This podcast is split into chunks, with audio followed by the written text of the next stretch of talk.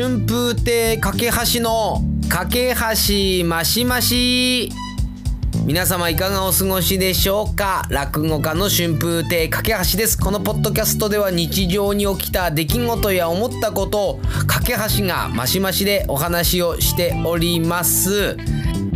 先週の金曜日8月18日はなんと私春風亭架橋の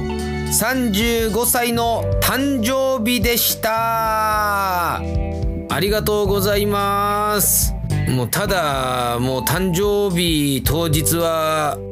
次話を覚えなきゃいけないネタがたくさん溜まってて文字起こししながらもうほぼ規制を発してました。まあ落語家として35歳最高のスタートじゃないですか。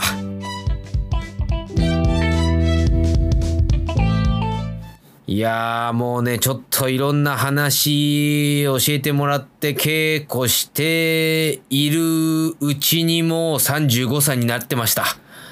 いやー幸せなんでしょうけどねこれね。もうよくわからないまま今一日一日過ぎてますよ。もう時間だけが過ぎてく感じ。もうこれね僕粒子兄さんがねえー、春風で粒子兄さんがまだ二つ目時代で、で、僕前座で、でね、な粒子兄さんの会なんかお手伝いした時に、もう粒子兄さんがもう、楽屋でね、ほんとこう、ネタおろしで初めてやる落語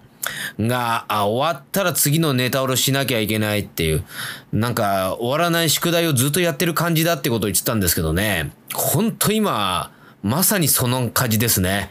もうしかも今時期が時期なだけに本当に夏休みの宿題ってこんな感じでずっと自分の心の中に負担としてあったなっていうのがね、学生時代のことも思い出されるような感じなんですけど。いや、まあなかなかね、うまくね、行く時もあれば行かない時ありますからね。この間ね、なんかある、ちょっと会社のなんかイベントでね、ちょっと落語してきたんですよ。なんかそのイベントっていうのがね、もう本当に入場無料で、本当に落語も全く聞いたことないような人たちが、あもう家族連れとかね、もうカップルとかご夫婦とか、もう本当に気兼ねなくちょっと見てってくださいみたいな、そういったやつで、まあ時間も大体30分ぐらい、ちょっとやってくれますか？みたいな、そういうお願いだったんですけど、で、そのね、あの会社っていうのが、結構大きな会社で、実はね、私ね、弟が一人いるんですけれども、その弟も、その会社で働いてんです。本当にすごい偶然で、で、まあ、今回その落語会やるイベントと、まあ、違う部署なんですけどね。えー、だから私はあの話もらった時に、あ、これあれだ、弟が働いてる会社だってことは、それもすぐ分かったんで、弟に連絡してね、えー、あのー、その会社から、まあ、人を介して、なんか落語会のお仕事をもらって、ちょっとそういうイベントをやってくるっていうことを伝えたら、まず弟もその落語会イベントをやること自体も知らなかったらしくて、ああ、そうだったんだ、みたいな、そういう返信があったんですよ。で、まあ、当日、会場に行ったらね、その主催のその会社の人がね、こういろいろ、あの、お世話してくれるわけなんですよ。で、そのね、あの、お世話してくれる方も、なんか落語会のイベント自体もすごい初めてみたいで、すごくなんかあの、気を使ってくださってね、あの、ここんな感じでいいでしょうかみたいな、あの、講座の高さからとか、すごいあの、いろいろこう気にして、えー、声かけていただけるんですけど、本当にもう、全くもう、もう、検知のつけようのない、文句のない、もう立派な講座で、で、まあそれで、えー、家族連れとか、あの、カップルの人とか、あああある程度はちょっと、あの、声もかけておりますので、まあこのぐらい人数集まりますみたいなことも、もうちゃんとしてくださって、で、ああ、いや、それだったらもうそんな問題ないです、ありがとうございます。って、ずっとこう、打ち合わせみたいなのも軽くするわけなんですよ。で、まあ私としてはね、やっぱりこの、弟がね、えー、ずっとお世話になっている、働かせてもらってる会社なわけですよ。そこにね、偶然いろんなご縁でね、落語をやらせてもらうっていうのは、やっぱり気合が入るわけですよ。もう普通こういったことないですから。ああ、だからね、まあちょっとそこで私思ったのが、これ、担当の方にね、その、私の弟が、そちらのあの会社で実はあの、働かせてもらっていてっていうことを、これどこで伝えるのがいいのかなって、どのタイミングで。まあ普通にね、これ伝えてもいいのかもしれないですけど、な私も会社勤めね、したことないからわかんないんですけど、なんか大体その会社で働いてる人の、なんか情報とかドラマとか映画とかでしか私、あの情報を得てないんで、大体やっぱ会社って派閥があるってこと聞いてるんで、もしかしたらその担当してる人とうちの弟が違う派閥にいてね、もしかしたら憎き相手なのかもしれないなとかなんか。なんかそんなことを、まあそんなことないとは思いますけど、まあだから、まあどこ、どこで話そうかなって思って、まあ考えたのが、まあやっぱりここは落語会をバシッと決めてね、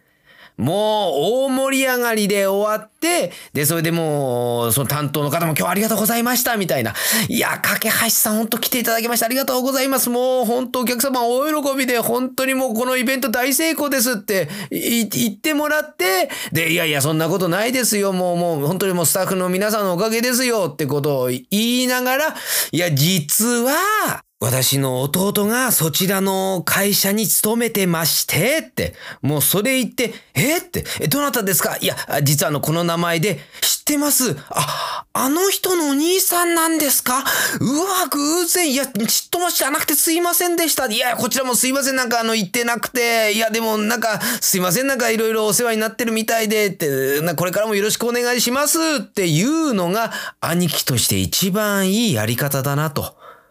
もうこれでめでたしめでたしですよ。もうこれで行こうってことで。もうこっちは打ち合わせの段階からもうちょっと水戸黄門気分でね。いや、実は私と、もうちょっとそこも練習しといた方がいいかな、みたいな。その、担当の人がちょっといなくなってから楽屋で、いや、実は私、兄でして、の、この一番、あの、向こうが感情を揺さぶるようなね、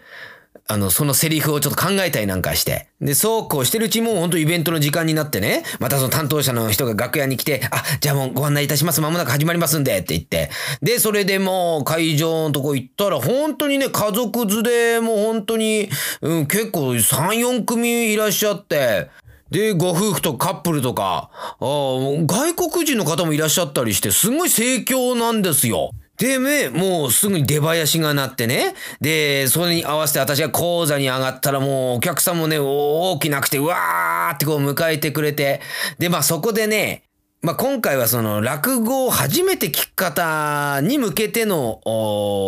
イベントっていうことでね。まあ架け橋も、まあ少なからず芸歴は重ねてるわけですよ。でね、そのね、落語初めての方に向けての鉄板プランっていうのがあるんですよ。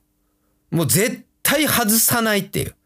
もうこれをやっとけばね、もうお客様も大喜び、イベント大盛り上がり間違いなしプランが30分あるんですよ。もうこのプラン30分やっちゃえこれ間違いないだろうっていう。もう実はこういう賞賛もあった上でのイベント終わった後の種明かしってもここまで実は計算してますから。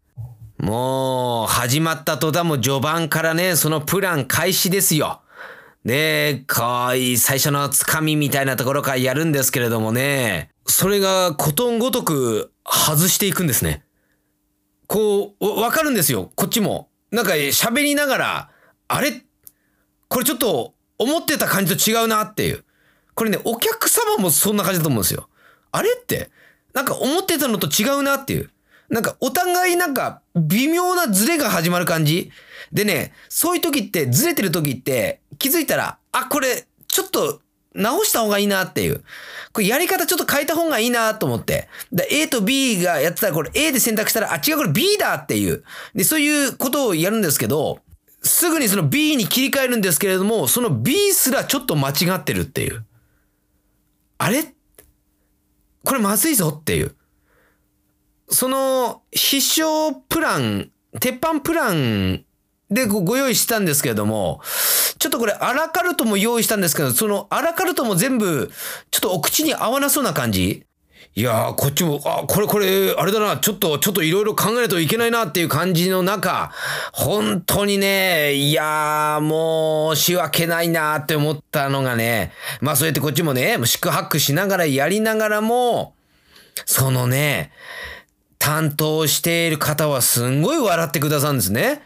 もう、あ、こっちが本当になんか笑いどころのポイントちゃんと押さえて。だからなんかその方が結構こう笑うから、なんかその笑いも伝染する感じ？うん。だからそうするとなんかやっぱりね、どんどんどんどんなんかその会場の硬さとかもなんかほぐれてって、まあ、なんとかその30分終わったわけですよ。で、まあこっちもね、ああ、ね、ちょっとお客さんに悪いことしちゃったなって、もっとなんか違うやり方でこう攻めとけばよかったなとか、鉄板プランとかなんか調子乗ってる場合じゃなかったなと思ってちょっと反省してね。で、まあその担当の方はね、あ、いや、面白かったですとかね、すごい、あ、よかったです、お客さん盛り上がってとか言ってくださるから、いや、こっちはなんか、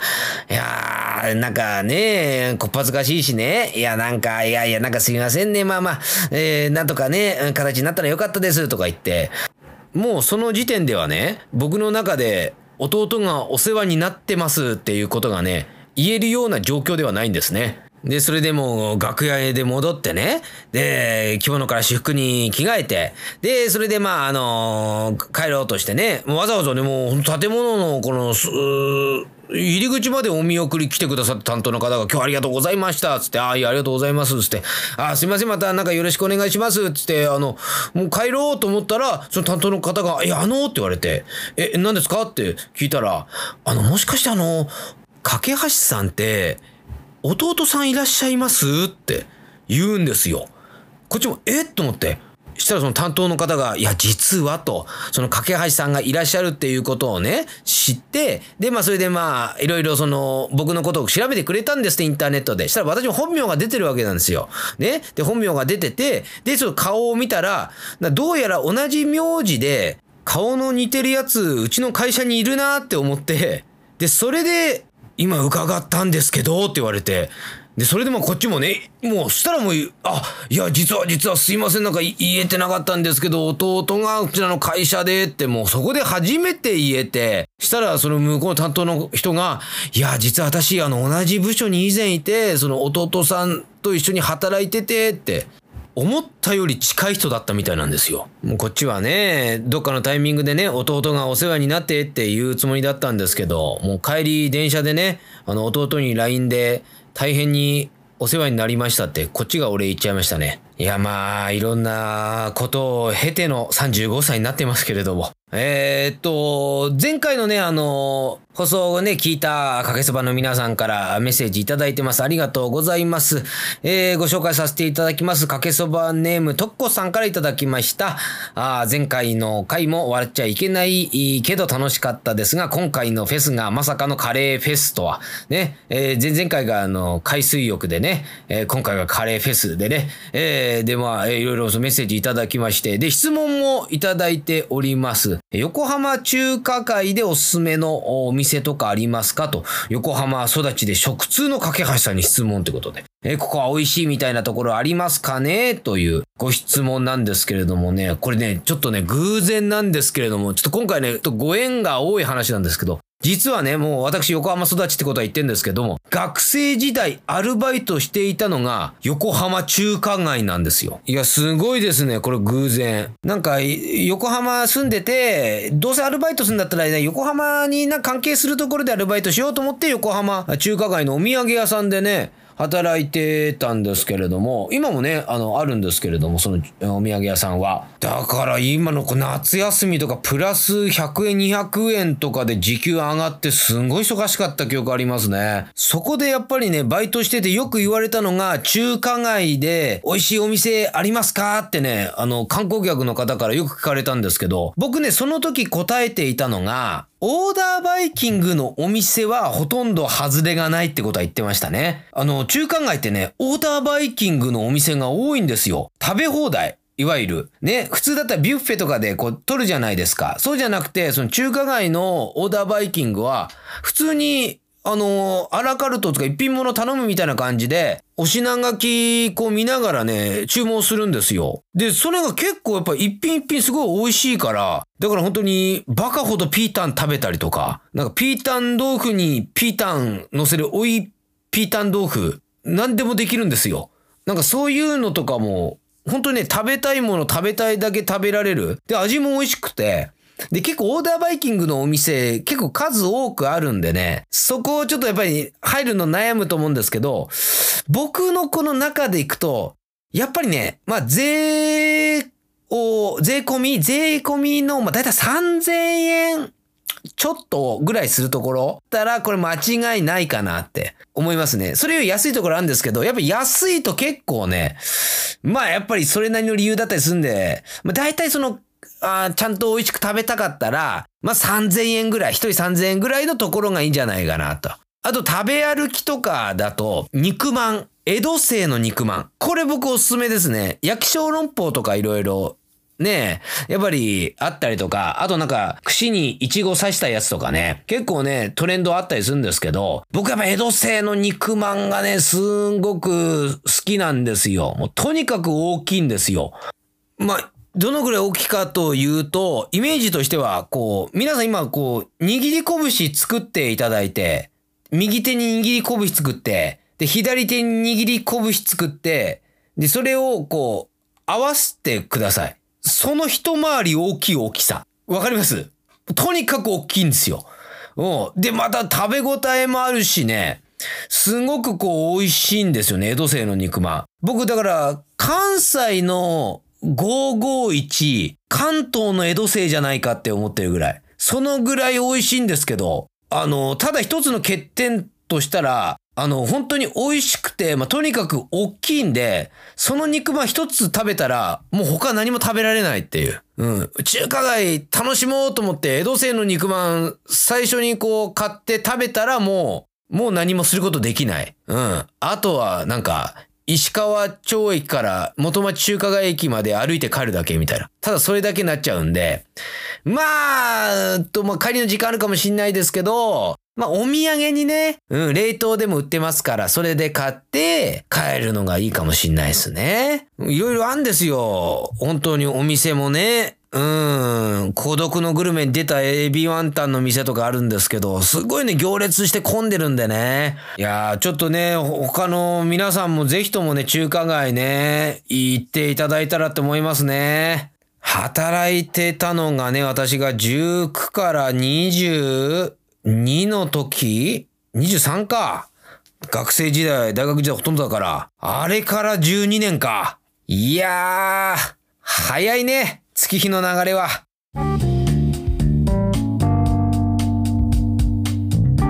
いやー、なんか、食べ物の話ってテンション上がりますね。